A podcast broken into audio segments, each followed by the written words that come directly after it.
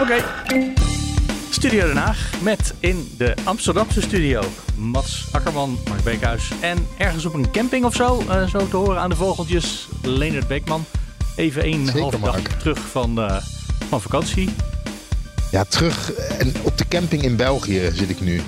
Maar de wereld is veranderd. Dus ik kon het niet laten om eventjes aan te schuiven bij jullie in de podcast. Oké, het is vandaag 14 juli, eh, om dat nog even te noemen, want dat, eh, ik weet niet waarom, maar sinds het begin zeggen we dat er altijd bij.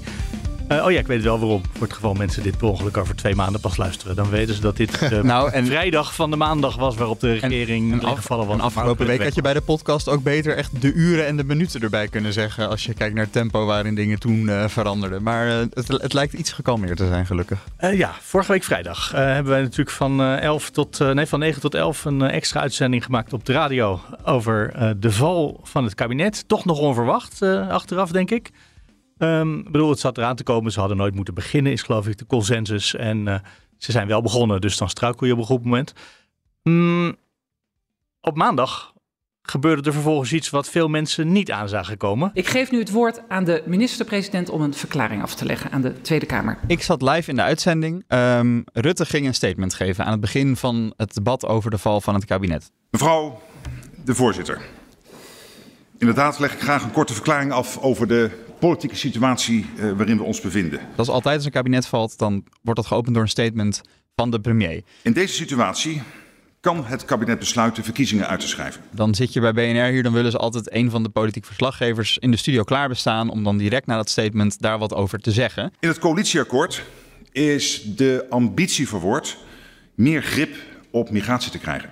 Dus ik zat bij Art Royakkers in de uitzending. Eh, ik stond klaar, ik was gewoon Rutte live mee aan het luisteren. En ik dacht alleen maar, oh, dit klinkt precies als dat verhaal van vrijdag. Die beslissing was unaniem, Hij zegt weer even dat hij ervan baalt dat dat geklapt is. maar is ons desondanks allemaal zwaar gevallen. Dat het migratie was, Een groot en belangrijk onderwerp in Nederland. onoverbrugbare verschillen. Maar ook een onderwerp waarover de meningen uiteenlopen. Dus ik dacht, nou, dat wordt easy peasy om dit even samen te vatten. Want dat is gewoon hetzelfde verhaal als wat hij vrijdagavond Ja. direct na de val van het kabinet eh, zei. Maar het venijn zat hem in de staart. Tot slot, voorzitter, wil ik nog iets persoonlijks zeggen. En ik, nou, ik, ik schrok me rot. Gisterochtend heb ik het besluit genomen dat ik niet opnieuw beschikbaar ben als lijsttrekker van de VVD. Ik zit hier live te luisteren naar de aankondiging van het einde van, van Rutte. De man die eigenlijk al mijn hele bewuste leven VVD-leider is, premier is. En daar komt een eind aan. Bij het aantreden na de verkiezingen van een nieuw kabinet zal ik de politiek verlaten. Dus ja, het was voor mij echt wel een shock. En toen gebeurde er iets heel geks, eh, Leendert. Er lagen moties van wantrouwen klaar om de man nog vandaag uit het torentje te verjagen. En toen had Rutte gezegd, nou Ja. weet je wat, ik ga over een jaar, na, de- want over drie maanden of vier maanden hebben we verkiezingen. Dan gaan we daarna negen of tien of twaalf maanden vergaderen over eh, de nieuwe coalitie. En eh, ja, toen mocht hij nog ineens een heel jaar blijven. hoe, hoe, eh, Ja. hoe, hoe werkte dat? Wat gebeurde daar? Nou ja, wat ik stond buiten de Tweede Kamer bij de wel bekende patatbalie. En met veel journalisten stonden we naar het scherm te kijken, naar het televisiescherm. En het viel stil. Een seconde of vijf tot tien viel iedereen, was een doodse stilte. Waarop een collega-journalist zei, hij, kan, hij stopt ermee. En de ander, dit is nieuws. En toen ging iedereen een soort bezige bijen. eh, verspreidde iedereen zich over, eh, over het Kamergebouw. Eh, ook de oppositie kwam de Kamer uit. Totaal verdwaasd bijna. Echt, Kamerleden, fractievoorzitters, niemand had er rekening mee gehouden. En toch, om nu de analyse achteraf te maken, toch had Rutte geen andere uitweg meer. Want hij had die, hij had die motie. En met die, hij had ook bijvoorbeeld Caroline van der Plas, die had gezegd. Met Rutte als premier. Dat is belangrijk om bij te zeggen, want hij mocht nog wel minister worden. Maar als premier willen wij niet eh, samenwerken.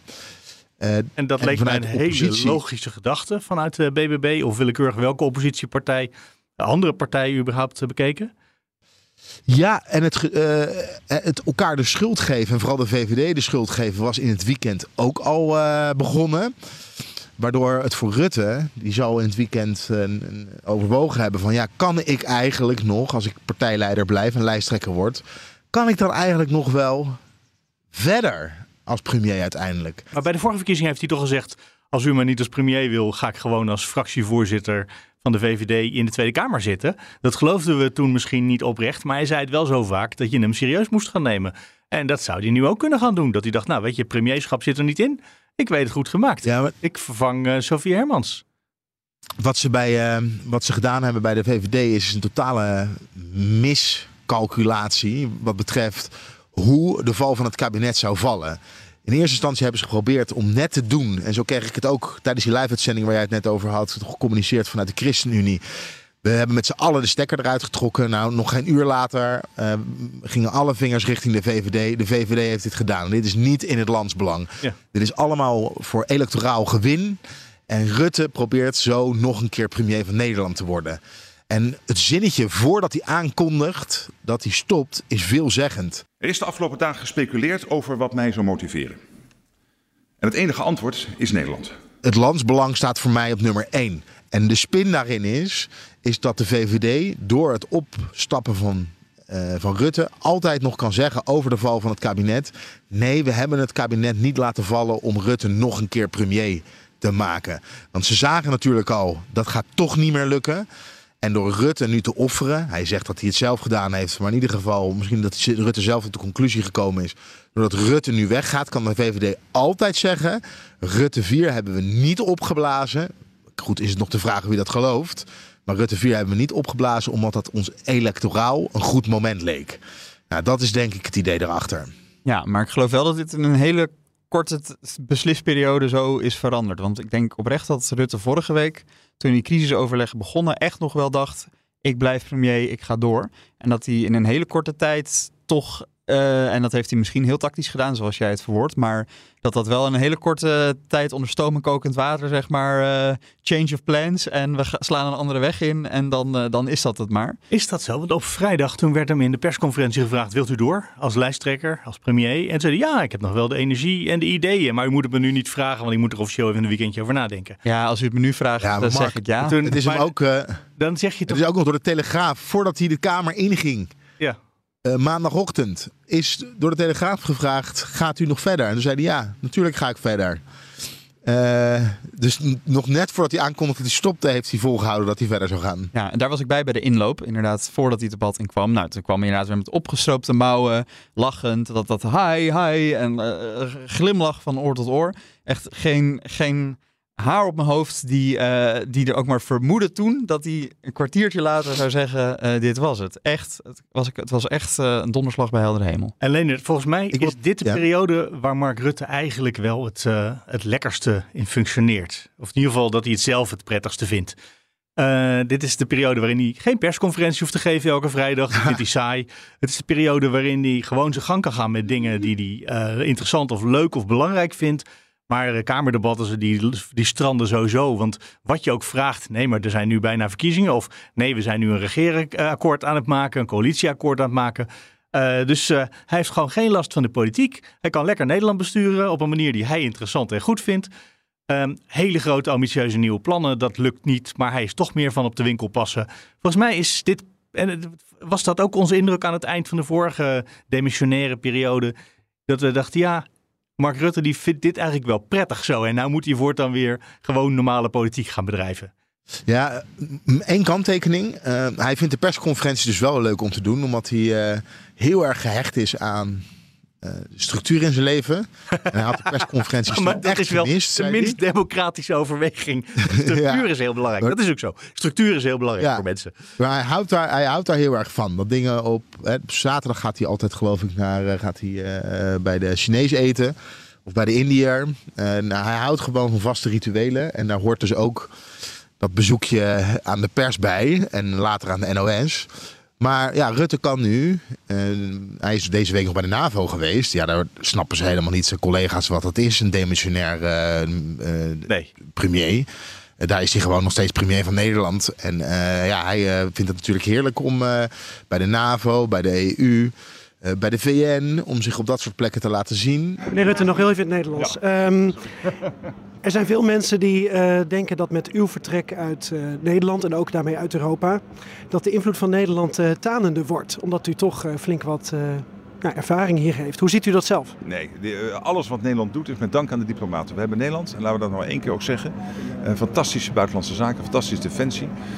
Er werken hele goede mensen, ambassadeurs, uh, alle defensieattachés, alle militairen die eraan werken. En uh, de optelsom van dat hele netwerk mag je af en toe een balletje inkoppen als minister van Buitenlandse Zaken of van Defensie of premier. En dat is eerlijk gezegd nog het makkelijkste. Dat heeft hij de afgelopen tijd ook veel gedaan. In het buitenland gezeten om internationaal afspraken te maken. Want internationaal wordt er natuurlijk ook gewoon heel veel geregeld. Ja, en dan is het wel een goed punt uh, van jou, Mark.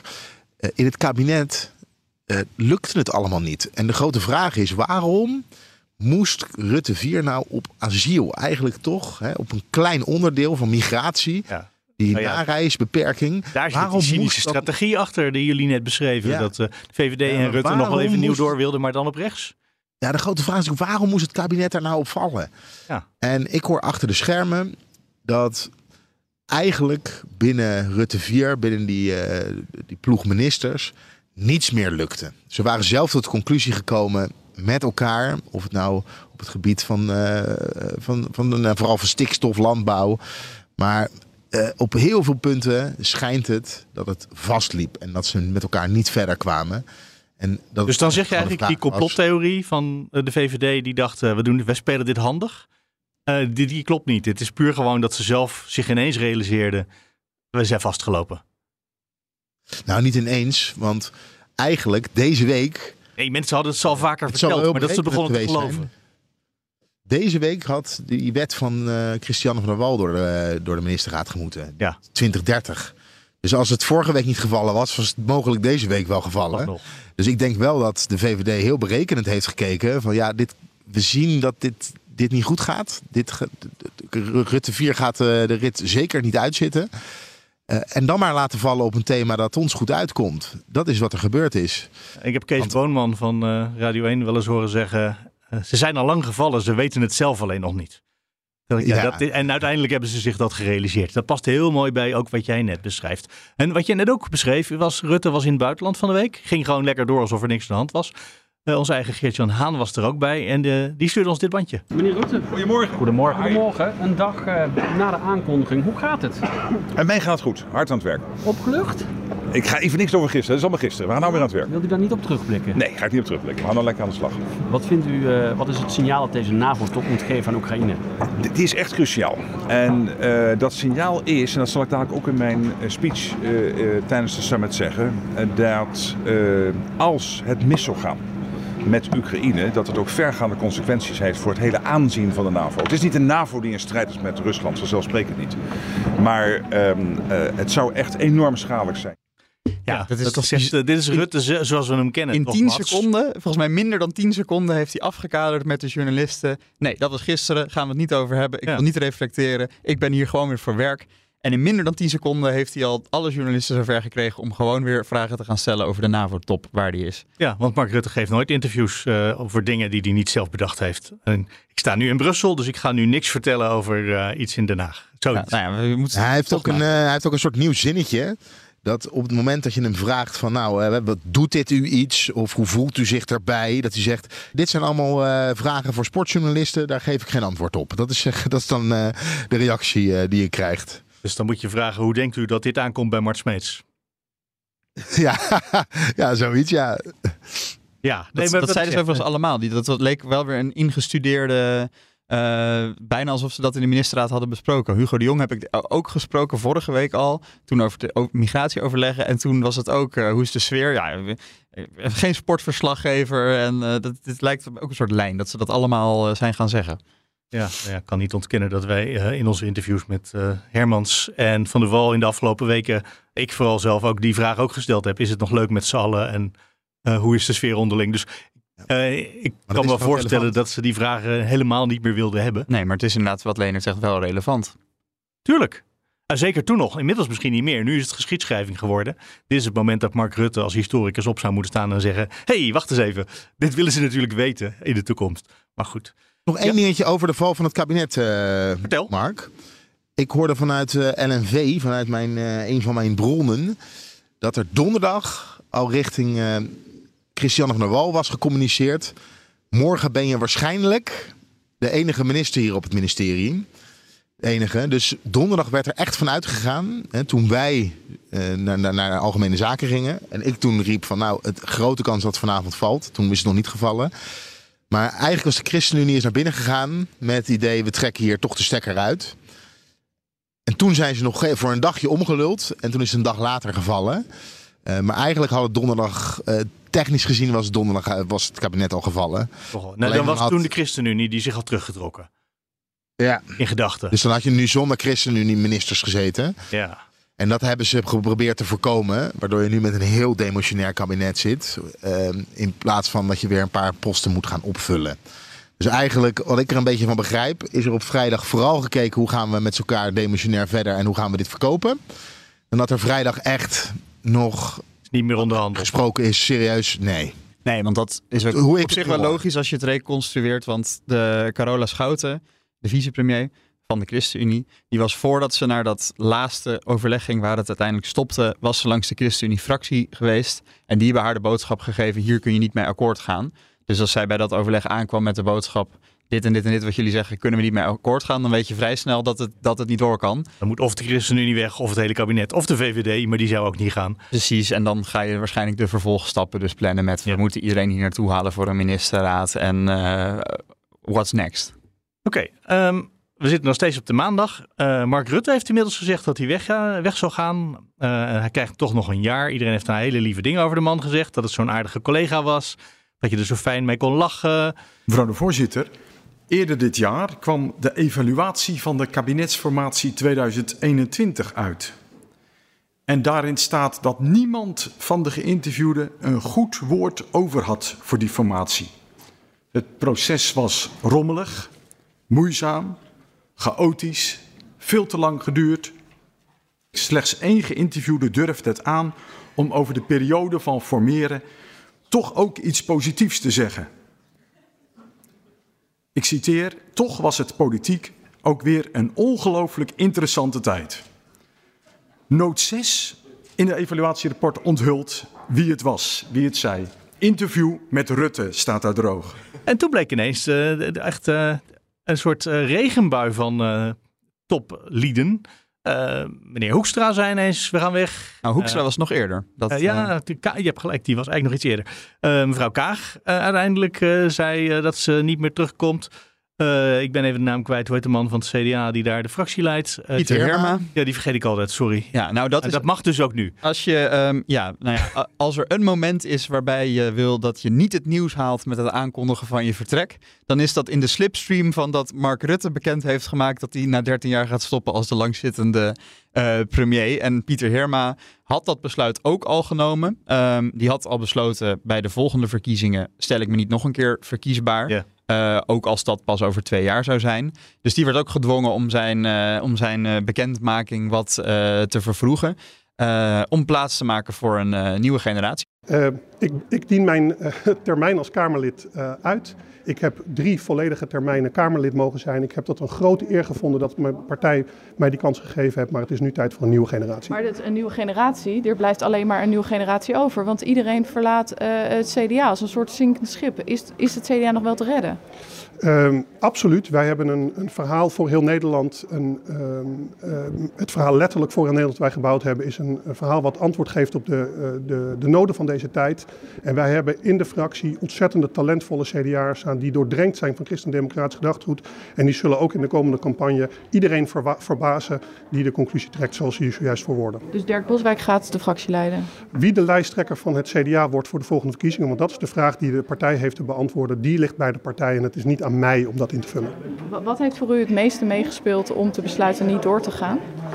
Uh, sowieso geldt dat in het CDA het goed gebruik is dat er een drie termijnenregel is en dat Kamerleden daarmee drie termijnen uh, partij dienen en daarna plaatsmaken voor uh, een nieuwe generatie. Ik heb deze drie termijnen gediend. Ik ben zeer dankbaar voor alle kansen die mijn partij mij geboden heeft, maar het is ook voor mij tijd om op een gegeven moment ruimte te maken voor jonge, nieuwe, enthousiaste mensen die doordrenkt zijn van, van CDA gedachtegoed en die gaan dit met verve uitdragen ook de komende jaren. Maar je moet niet vergeten dat voor het CDA het vertrek van Heerma ideologisch gezien een grotere aderlating is dan het vertrek van Bobke Hoekstra.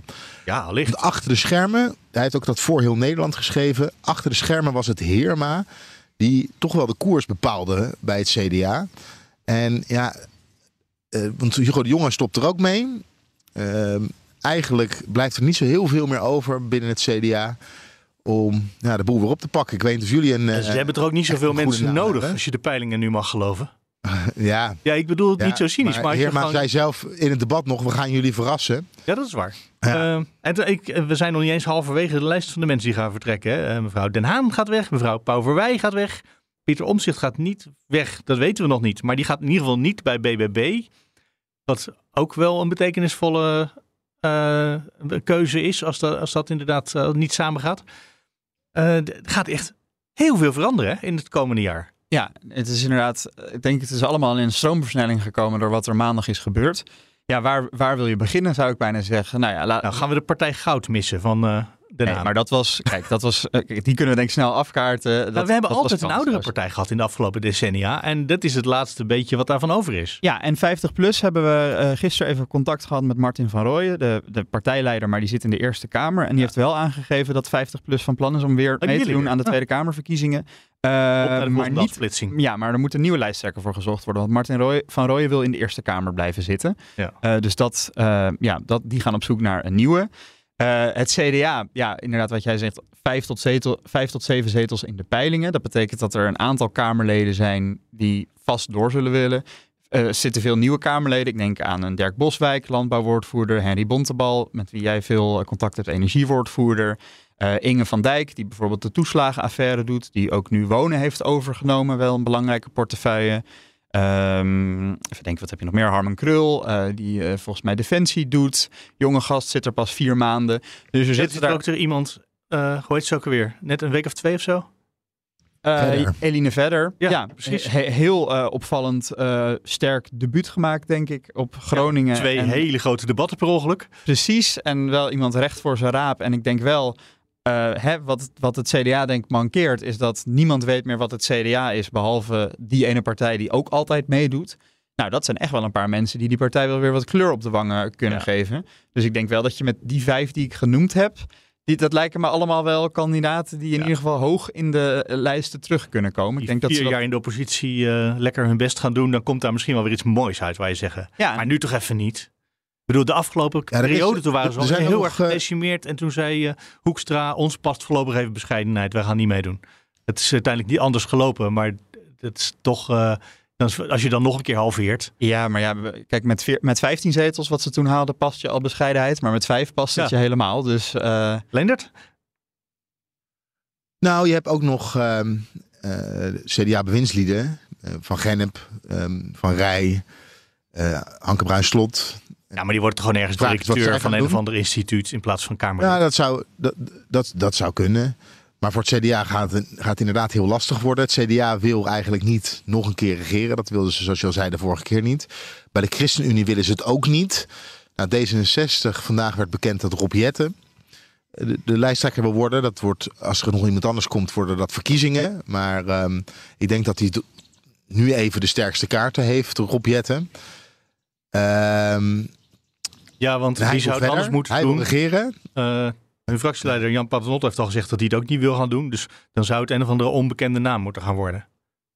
Ja, dus... D66 heeft uh, echt je, gewoon jetten. Er is geen verkiezing nodig. Ja, je zou natuurlijk altijd nog aan uh, heel sterk profiel zou willen. Dan kan je nog wel aan Dijkgraaf denken. Al vind ik hem niet sterk in debatten. Nee. Maar het is wel iemand met enorme uitstraling. En hij is eh, ook niet ja. beschadigd in Rutte 4. Dus dat maakt natuurlijk ook wel eh, maakt het verschil. Maar dat, dat, dit is al afgestemd. Ja, want Dijkgraaf heeft zal op Twitter heeft als een support voor Jette uitgesproken, zag ik vanochtend. Dus het lijkt me niet dat Dijkgraaf een tweetje gaat plaatsen met Let's go Rob Jette, om vervolgens een dag later te zeggen, maar ik ga er ook eh, in de strijd mengen. Dat denk het ik CDA zou die nu een running mate moeten worden. Maar wat bij D66 opvalt, Ja. is dat D66 zegt: wij willen wel regeren. Want Jette zei, volgens Jette, het is tijd voor een nieuwe generatie. ja, Eh, hij heeft nieuwe energie. Eh, hij heeft nieuwe energie. en hij Mooi is wilde- dat. Ja, en hij wil met de, met de jonge politici wil hij de grote problemen waar Nederland nu voor staat, en dan noemde die klimaat, dan noemde die stikstof in ieder geval, eh, woningbouw. Hij wil die problemen gaan oplossen. Want heeft Dus hij naast D66 een nieuwe energie ook een nieuw klimaat, zeg maar, in Den Haag? Want eh Nou, ik moest er wel een beetje om lachen op weg nieuwe omdat het energie. klimaat zo zuur en verschrikkelijk bedreigend is. Hè? ja, maar de vorige keer eh, kwam Kaag kwam de, de politiek in, of in ieder geval als lijsttrekker, ging ze de verkiezingen in met nieuw elan, nieuwe bestuurscultuur. Daar is natuurlijk niks, niks van gekomen. Nee. Nu krijgen we eh, Nieuwe energie. Nieuwe energie. Ja, het zegt natuurlijk helemaal niks. Het is niet zo dat je dan denkt, oh ja, dat, dat gaat er gebeuren. Dat is niet het Nee. geval. Nou ja, Maar heb, goed, ze maar heb je, de je grote de, vraagstukken- heb je de advertentie van de Boer-Burgerbeweging gezien, toevallig? Want die zoeken Kamerleden. Ben je geïnteresseerd, Mark? Nee, totaal niet. Eh, ik ben er niet geschikt, eh, las ik. Dat hebben, het is een hele lange, slecht geschreven eh, advertentietekst. Echt zoals vacature eh, teksten altijd slecht geschreven zijn. Dat moet kennelijk. Eh, waarin overigens gezegd wordt dat je goed met taal moet zijn. Wat ik leuk vind als je de tekst schrijft die zij schreven. Maar je moet gewoon een politieke visie hebben. Ja, Maar dat, is het, dat is het belangrijkste criterium. Een visie, maakt niet uit En wat welke. het probleem is voor de boer-burgerbeweging is Ja. dat dit heel vroeg komt. Die hebben gedacht, wij willen geen LPF-toestanden. Ja, die gaan we nu zij- krijgen. en ze hebben alles ingezet op die Eerste Kamerverkiezingen en de provincies om daar mensen voor te werven eh, met het idee, dan gaat het daar niet fout. Dus ze hebben net heel recent een soort van talentronde gehad en de beste mensen geselecteerd om in de Eerste Kamer te gaan zitten voor de boer-burgerbeweging. Ja. Nu moeten ze op hele korte termijn nog een keer zo'n eh, selectieronde gaan doen. Maar net hebben ze alle mensen die ze goed vonden in de Eerste Kamer gezet. Dan kun je natuurlijk de mensen die nu in de Eerste Kamer zitten weer op de lijst zetten voor de Tweede Kamer. Maar wat krijg je dan als er, ehm, eh, het- stel ze halen 20 zetels en 10 daarvan komen uit de Eerste Kamer. Dan gaat het B-elftal van mensen die je eigenlijk een beetje wat meer onderaan die Eerste Kamerlijst wilden, gaat doorschuiven naar de Eerste Kamer. Dat wil je misschien ook niet, want dan krijg je misschien daar problemen. Eh, dus dat zal een lastige opgave worden. En Caroline van der Plas heeft er ook over gezegd, eh, hè, want hun peilingen gaan best wel goed. Eh, je moet niet op nummer 24 gaan staan als je niet de Tweede Kamer in wil. Als je er niet echt vol voor wil gaan. Want op plek 24, ja, dat is helemaal niet zo'n onverkiesbare plek. Dus dan moet je echt eh, wel committen aan die baan. En eh, ja, hoe ze dat op deze korte termijn gaan doen, eh, ja, dat zal best wel lastig zijn. En je kan, dat is lastiger, denk ik, als je een eh, kleine partij bent die naar, heel, die naar verwachting een stuk groter wordt, dan andersom. Ja, nou andersom is ook vervelend, want bijvoorbeeld bij D66, stel die gaan van 24 naar de, de, de, de 11 die ze nu in de peiling halen. Ja, dan gaat iedereen gaat vechten voor een plekje in de top 10 die door wil, want anders ben je je baan kwijt. Dat is ook vervelend. Is ook Ja, weer hebben op een andere manier lastig. nodig. Want eh, dan kan je nog wat Kamerleden en ministers aan het werk houden. Precies, ja, Ja. dan kun je weer, weer doorschuiven en dan heb je net wat meer speling. Maar goed, ja, ik denk dat als je bij D66 niet in de top 15 staat, dan, eh, dan baal je wel. Maar eh, Leendert, wat denk je? LPF-achtige tafereelen bij BBB? Wat ze tot nu toe zo knap hebben weten te voorkomen? Nou, wat Mats zegt is terecht. Ja, het zal wel lastig zijn om, eh, om eh, goede kandidaten te vinden. Maar met Maar je kan toch in de Staten en in, eh, je kan toch in de Staten van de, dus bij de provincies Dat kan. en in de eerste. Tweede Kamer eh, combineren? Zij hebben... Nee, maar zij hebben duidelijk afspraken bij Mag dat bij niet? de Oh, bij BBB. hun mag dat niet. Nee. Nee. Ja, opzij Als we naar, over, naar Overijssel kijken, daar hadden ze 17 zetels. eh, met de gedeputeerden erbij. Daar hadden ze al een kiele, kiele genoeg mensen om de zetels in de, provinciale staten te, te, te bezetten. Dus daar kan je niks meer doen. Want de lijst was zo kort dat als je te veel mensen vanuit de provincie richting Den Haag gaat sturen, dan hou je gewoon lege zetels over in, eh, in de provinciehuizen. Komt Toch, er moet namelijk wel, je, je Ja? moet ooit op de lijst hebben gestaan. Wil je ooit een zetel kunnen bemachtigen? ja, allicht, allicht. Je moet verkozen zijn. Ja. Ja, maar er komt toch weer een Ja. klein beetje de complottheorie van de VVD eh, heeft geprobeerd om BBB te snel af eh, te zijn bij mij naar boven. nou, het werkt natuurlijk wel. ja, dat bedoel Alleen- ik. Of dat, of dat uiteindelijk, kijk, we hebben met de LPF het 26 kamer, eh, eh, kamerzetels en 26 nieuwe Tweede Kamerleden hebben we natuurlijk een enorme bende hebben we, eh, hebben we toen gezien in 2002. Eh, ja, of dat nu weer gaat gebeuren, dat weet ik niet. Maar ja, bij een nieuwe partij of een partij, als een partij zo snel groeit, er zit bij elke partij, dat, dat zie je nu ook bij andere, eh, bij, bij de VVD, ook bij D66. Er lopen altijd een paar randfiguren binnen zo'n fractie rond waarbij je denkt, en ik zal geen namen noemen, want dat is niet netjes, waarbij je bedenkt van, hoe is het in godsnaam Wat is er misgegaan bij de in de Tweede? Kamer, eh, Ja. ja. hoe kan dit? En dat hebben we natuurlijk ook bij de VVD gezien hè, de afgelopen jaren. Ja, bij meer partijen zijn er eh, incidenten en incidentjes geweest. Maar hoeveel mensen bij BBB nodig hebben, hangt misschien ook wel af van of Pieter Omtzigt besluit een partij op te richten of niet. En of hij het wel voor elkaar krijgt. Ja, en dat laat hij heel erg in het midden. Hij heeft gewoon aangekondigd. Dat gaat hij toch ik- niet doen? Ik maak over een paar weken bekend of ik een eigen partij ga starten. En CDA heeft hij de deur echt voor dichtgegooid. Ja. Uitgesloten. Volgens mij zijn er weer CDA'ers die zeggen... er komen verkiezingen, laten we weer een bemiddelpoging doen. Ik zie dat niet gebeuren. BBB, zijn woordvoerder, heeft laten weten... hij gaat niet bij BBB. Hij, hij werkt er graag mee samen. Volgens mij, Caroline van der Plas en Pieter Omzicht mogen elkaar persoonlijk ook goed. Maar hij gaat niet bij BBB. Ehm, en dan is bij hem gewoon, denk ik, de meest relevante vraag. Ehm, heeft hij nog de energie? Hij heeft een burn-out gehad. Hij heeft een heftige periode meegemaakt met de functie elders. En terwijl hij thuis op de bank zat, werd er urenlang over hem gesproken. Ehm, heeft hij na die hele heftige periode uh, nog het, het vuur en de passie om nog een hele nieuwe lijst politieke partij op te gaan zetten? Um, ook bij bijvoorbeeld het vertrek van Renske Leijten, SP-Kamerlid. Uh, toen uh, ja, hoorde ik hem uh, met Khadija Ariep, had hij een gesprek, oud-Kamervoorzitter van de PvdA.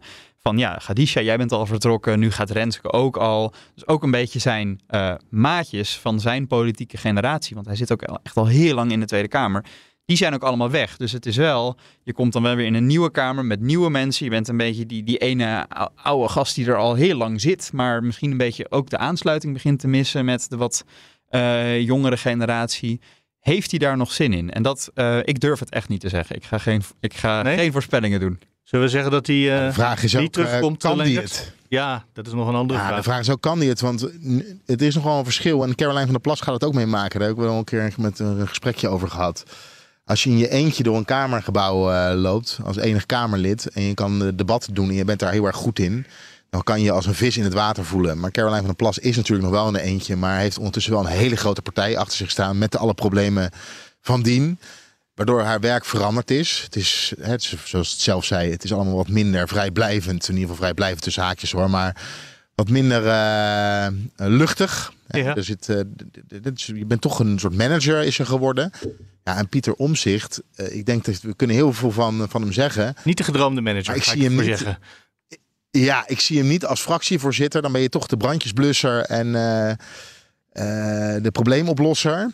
Ik zie hem dat eigenlijk eh, niet, niet doen. Oké. Maar goed, Nou, ik, dat zou is hem ook wel weer terug. Ik denk dat, dat hij nooit naar mij ook wel dat hij nooit naar mij gaat luisteren.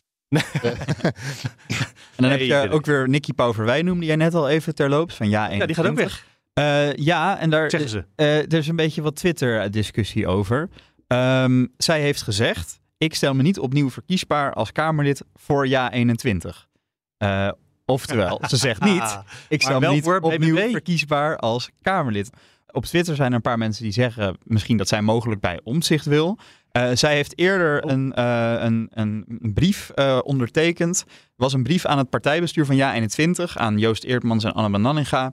Eh, van de partij is niet democratisch genoeg. Eh, het is een partij die ook in korte tijd moest worden opgericht toen het uit Forum voor Democratie afsplitste voor de vorige verkiezingen.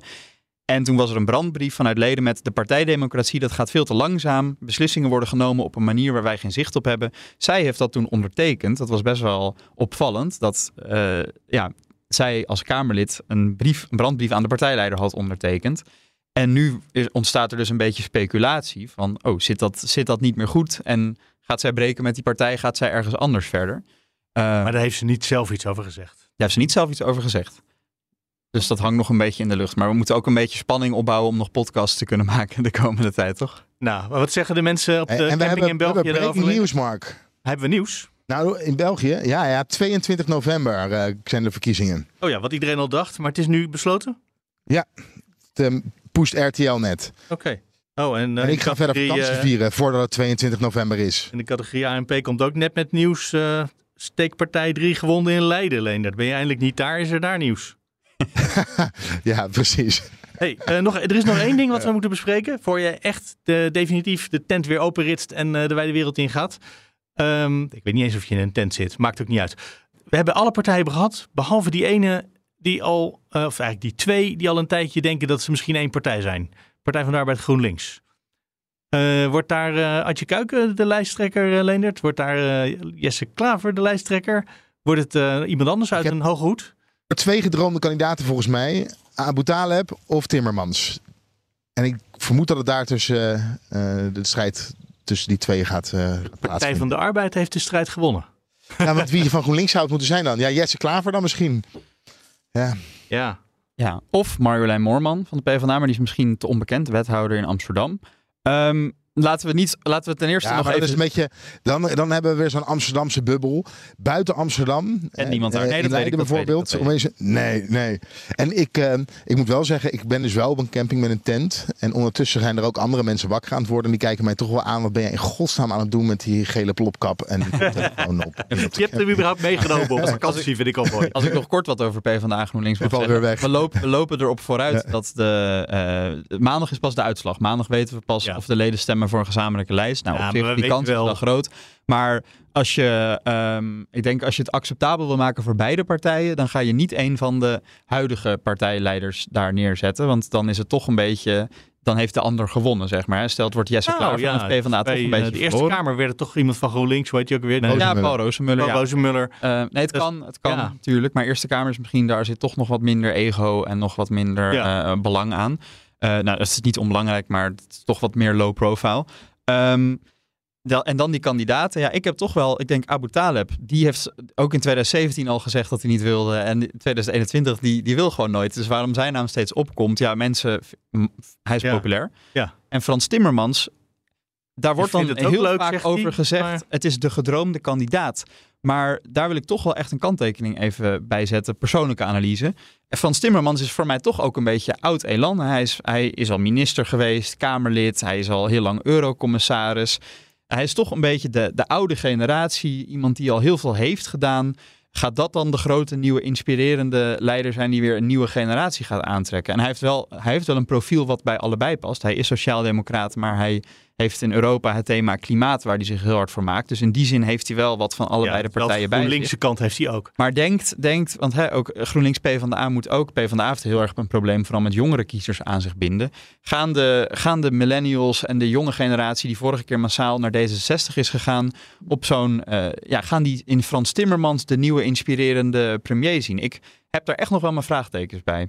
Zeggende als iemand van de wat jongere generatie en met mensen wie ik in mijn omgeving hierover Ja. praat. Het moet wel iemand zijn die met een zeker gemak over Jezielgus uh, tijdens debatten over haar heen loopt. Uh, die uh, jetten aan kan zonder al te veel problemen. Bij Boswijk en Bikker maak ik me daar minder zorgen over. Marijn is, daar kan die ook goed mee overweg. En als Van de Staaij bij de SGP blijft, dan, ja, dan kunnen de hele lijst afgaan. Maar dan heb je iemand nodig die daar gewoon met een zekere vanzelfsprekendheid de anderen onder tafel lult. Ja, maar je kan ook weer gaan voor het model waarbij je Frans Timmermans als je premierskandidaat aandraagt, maar dan wel een lijsttrekker die de fractievoorzitter wordt in de Kamer. Um, wat ook CDA bijvoorbeeld heeft nu al de profieltekst voor de nieuwe BBB, partijleider. En die hebben gezegd, de nieuwe partijleider moet hoe dan ook in de Tweede Kamer. Ja. Um, dus... Maar Van der Plas toch ook, die gaat ook geen minister-president worden, denk ik. Ja, daar heeft ze een interviewtje over gegeven. Hè. Ze heeft gezegd, ik wil wel minister-president worden, maar dan, dan wil ik een minister van Buitenlandse Zaken die weer een meer te doen krijgt. Ja. Uh, en die dat internationale gedeelte kan afhandelen. Uh, wat op zich wel interessant is, want uh, ik hoorde de afgelopen week hoorde ik Frank de Graven, oud-VVD-minister van Defensie, zeggen. De minister-president heeft steeds meer van de taken van de minister van Buitenlandse Zaken erbij gekregen, omdat Europa zo belangrijk is geworden. Ja. En Caroline van der Plas pleit eigenlijk voor een minister-president van Binnenlandse Zaken, waarbij de minister van Buitenlandse Zaken weer echt meer uh, in het buitenland gaat doen. Maar ik hoor daar ook weer analyses over van dat je dan, als je niet de minister-president stuurt, dat je dan in het buitenland toch wel echt minder serieus zou worden genomen. Dus ja. uh, hoe, hoe, nee, hoe serieus dat model is. Uh... Er zijn plekken waar de, het regeringshoofd moet komen. En dat zijn de belangrijke debatten. Ja. Dus, dus daar heeft mevrouw van der Plas misschien wel ideeën over, maar niet de, die invloed. Dan moet ze nog even in Europa ook. Nee, maar ik vind, het wel, ik vind het een origineel idee. En ik ja. denk wel dat het bij sommige kiezers ook echt wel weer aan kan spreken. Dat je denkt, nou, ja, maar inderdaad, alleen een het, premier die focust op Nederland. Tuurlijk. En iemand die goed is in diplomatiek om het buitenland te handelen. Ja, weet je, als jij een goede maar, diplomaat buitenlandse zaken hebt, is maar het is, wel, het is wel verfrissend. Maar het is alleen onrealistisch in de zin dat het... Nou ja, misschien ben ik ouderwets ook hoor. Maar dat het niet kan. Leendert, heb jij nog gedachten over uh, Abu Taleb versus Timmermans? Of toch Moorman, want uh, dat is de naam die ik eigenlijk het meeste hoor. Hmm. Nou, nee, ja, weet je, Matt zegt van, uh, ja, Timmermans is dat niet de oude generatie. Maar de Partij van de Arbeid heeft sinds Samson in 2012 alleen maar verloren. Op één keer na, dat is drie jaar geleden geweest bij de Europese verkiezingen. Ja. Een monsterzegen, een, een onverwachte monsterzegen die alleen maar toe te schrijven valt aan Timmermans. Ja, dat zijn ze echt niet vergeten hoor, op links. Dus wat dat betreft... Uh, Gun hem niet uit. Maar het idee en, dat hij misschien premierskandidaat zou kunnen zijn. Ja. ja. En hij kan, denk ik, heel goed praten met Caroline van der Plas. Ik bedoel, die worden het niet eens inhoudelijk, maar Ja. eh, die kan wel in een debat goed zich staande houden tegenover haar. Ja, en ook voor iedereen die, eh, voor de mensen die echt het milieu een warm hart toedragen. Eh, ja, hij heeft natuurlijk wel wat bereikt, hè, wat dat betreft in ehm Ja. Natuurherstelwet. Heeft hij er toch doorheen gekregen. En dat was niet zo makkelijk hoor, om die er doorheen te krijgen in Brussel. Nee, dus ja, Misschien dat hij heeft wel wat wapenfeiten. Ja. Ja, hij heeft toch wat wapenfeiten waarbij je op links ook voor een jongere generatie, waarbij je misschien, misschien toch nog wel een aansprekende kandidaat zou kunnen zijn. Ik verheug me vooral op de periode dat we niet dat verschrikkelijke Sweet Caroline steeds moeten horen. en dat we dan bijvoorbeeld een nummer Ja. van Bruce Springsteen Nou, kunnen draaien. En eh, over, eh, als we, ja, dat... Dat ja, is eh, dat- de dat- muziek van Timmermans. Helemaal met je eens. Eh, als ik toch nog even, want eentje die we toch nog, kunnen we nog, toch nog even kort bespreken. Dylan Jessicus, eh hebben we het eigenlijk nog niet echt over gehad. Want we zeggen het wordt een verkiezing met een hele nieuwe generatie. Ik heb veel, veel enthousiasme om me heen gehoord over haar. Vanuit alle hoeken. Ook eh, eh, eh, vrienden van mij die links stemmen, die zeggen: Ik vind haar heel leuk. Eh ze spreekt mij aan. Ik, vind, ik denk dat zij een goede leider zou zijn. Ik denk dat zij ons goed zou kunnen vertegenwoordigen in het buitenland. Dus ik denk wel dat de VVD ook echt weer. ehm, eh, Rutte was een beetje aan het afdoen. En de vraag was toch een beetje: kan de VVD weer een verkiezing winnen nadat Rutte weg is? En ik denk dat ze met Jessicus echt weer een goede, serieuze eh, kandidaat hebben. En misschien is het in dat licht ook nog heel even leuk om kort naar Rutte te luisteren over wat hij vindt van Dylan Jessicus. Ik vind haar geweldig en dat is het enige wat ik erover zeg. Want ik heb afgesproken als vorige partijchef dat ik eh, niet in de weg ga lopen. En alles wat ik er verder over zeg helpt niet. Maar ik vind het echt geweldig. Leendert, eh, mijn gedachte is, en de quote van eh, Mark Rutte net over Jezilgus, die bevestigt dat misschien ook wel, is dat zij eigenlijk gewoon de jongere vrouwelijke versie van Mark Rutte is. Ze geeft geen antwoord in kamerdebatten, ze negeert de vragen uit de Kamer. Eh, ze, Ja. ze, ze is gewoon bezig Ja, met machtspolitiek. Ik denk dat Rutte dat misschien iets van zichzelf herkent in haar. Wat voor de VVD misschien interessant is, maar voor mensen die niks met de VVD hebben, eh, waarvan Mats nu zegt, ja, die vinden haar ook wel interessant. eh, Dat het misschien een beetje tegen gaat vallen na de verkiezingen dan. Nou, ik denk al tijdens de verkiezingscampagne. Want wij hebben laatst met een Kamerlid, Mark, en we gaan eh, de, de naam niet noemen, hebben wij een gesprekje gevoerd bij ons op de redactie. Die kwam eventjes eh, langs wandelen. ja. En toen viel de naam eh Dylan Jezus viel ook. ja. Ja, en wat, wat hij toen. Oh, het het is in ieder geval hij. Dat heb ik niet ver, verklapt. Maar ja, in de Haagse stulp, in onze bubbel, wordt zij eigenlijk helemaal niet zo gewaardeerd op de manier waarop Mats dat net beschreef. eh, buiten de Haagse bubbel om. Eh, want Maar ja, bij verkiezingen telt buiten. Hè? Bij de verkiezingen telt buiten. Ja, maar ze is niet sterk in het debat. Nee, klopt. Eh, en eh, daardoor ver- verheug ik me nog wel op de verkiezingsdebatten. Want het zou zomaar kunnen dat ze het ons allemaal verrast en een ijzersterk kandidaat blijkt te zijn. Ehm, en ze heeft nog een minpuntje in mijn ogen. Eh, de VVD wil zich profileren op migratie en vooral asiel. Nou, zij is degene geweest die de afgelopen maanden de gesprekken geleid heeft met de bewindspersonen Ja. om tot een migratiedeal en een asieldeal te komen. Nou, als je nu tijdens de verkiezingen gaat zeggen: ik ben zometeen een kandidaat die ervoor gaat zorgen dat eh, de migratie en het asielprobleem opgelost wordt. Dan is het heel makkelijk voor de opponent om te zeggen: Oh ja, mevrouw, maar wat heeft u dan de afgelopen maanden gedaan? Want wat waar Ja, uw gesprekken toe geleid hebben, is Hier de val wat van het voordeel- kabinet en niet tot een migratiedeal. hier kan je misschien het voordeel van de twijfel bepleiten. Dat je zegt, ja, zij was bijna bij het einde van de onderhandelingen. En toen kwam Mark Rutte, die nog iets beloofd had als een partij. En eh, die ging ineens een- als een olifant door de porseleinkast. En toen ging het mis. Ja, en mensen roemen wel weer haar rol aan tafel. Want Van den Burg was degene die asiel, hij heeft asiel in zijn portefeuille. Erik van den Burg, de staatssecretaris. Mark Rutte was degene die inderdaad de knuppel in het hoenderhok gooide. En het eigenlijk eh, echt op scherp heeft gezet. En zij werd wel eh, ja, geprezen om het feit dat zij die partijen steeds maar aan tafel hield, in gesprek hield. Dus als, al- ze scheen het als gespreksleider wel goed gedaan te hebben. Maar het resultaat van het gesprek is wel dat het niet is gelukt. Dus ja, dat, zou je haar worden. aan kunnen rekenen. Misschien kan ze voorzitter worden dan. Van? Van de Tweede Kamer bijvoorbeeld. Maakt Oh, niet uit van iets. Nou ja Vera, ja, Vera Bergkamp zou zij door willen. Ik, daar twijfel ik ook over. Nou, we waren eindelijk een paar weken terug, twee weken geloof ik, eh, zover dat we zeiden misschien dat ze nog wel een goede voorzitter gaat worden. Alleen de vraag is of de regering niet te vroeg valt. Ja, en Ja, ja dat was. eh, Eh, dat is dus wel gebeurd. hey, maar ik, ga, ik ga hem nu echt eh af. Ja, ja, ja. Ja, niet je van je helemaal gelijk, hameren, jongens. We gaan even afhameren. Precies. Nou, we gaan hier ook afhameren, want we zijn eh, Alweer voor, een- voor veel een te week lang zonder regering zijn we al veel te lang bezig. Ja. Leendert, dankjewel. Tot over Fijne vier Fijne vakantie, geniet ervan. En niet, niet nu Dankjewel. echt niks meer doen. Nee, dat beloof ik. Zo, dan gaan wij hem hier ook afronden, Mats. Ehm, Hebben we alles week- gecoverd? Nee, we hebben bijna alles gecoverd. We moeten nog even zeggen wat we volgende week gaan doen. De, alle politieke podcasts zijn zo langzamerhand met reces. En deze podcast heeft de traditie om dat eh, zo min mogelijk te doen. Wij gaan door. Laten we zeggen, wij gaan in ieder geval de komende weken, eh, de komende drie weken gaan we door. Hebben we een, eh, een zomerserie over versnippering in de politiek. Vraag of dat erg is, of je er manieren voor kan verzinnen om ermee om te gaan. Hoe we daar in de verkiezingen misschien iets op kunnen doen. Dat zal dan niet deze verkiezingen zijn, maar gewoon een mooi groot thema waar we drie weken over gaan hebben met verschillende insteken die daarbij horen. Ja, een, een daarvan is bijvoorbeeld eh, hoe, hoe pak je zo'n debatten nou aan versplinterd? Eh, vroeger had je, eh, wat is het, drie grote partijen, CDA, PvdA en VVD en misschien nog drie kleintjes. Nou, dat is best wel makkelijk debatteren. Zeker als twee van die drie grote partijen de, samen de regering vormen. Ja, nu heb je twintig partijen die allemaal een zegje moeten doen, eh, debatteren inefficiënt. Eh, ja, super interessant. Is- En eh, zo hebben we drie verschillende insteken om te praten over versplintering. Zo Dus- trekken we je de zomer door. Goed, we gaan hem nu echt afrechten. Dankjewel, Mats. Uh, Leendert is al weg. Ik ben Mark. Tot volgende week.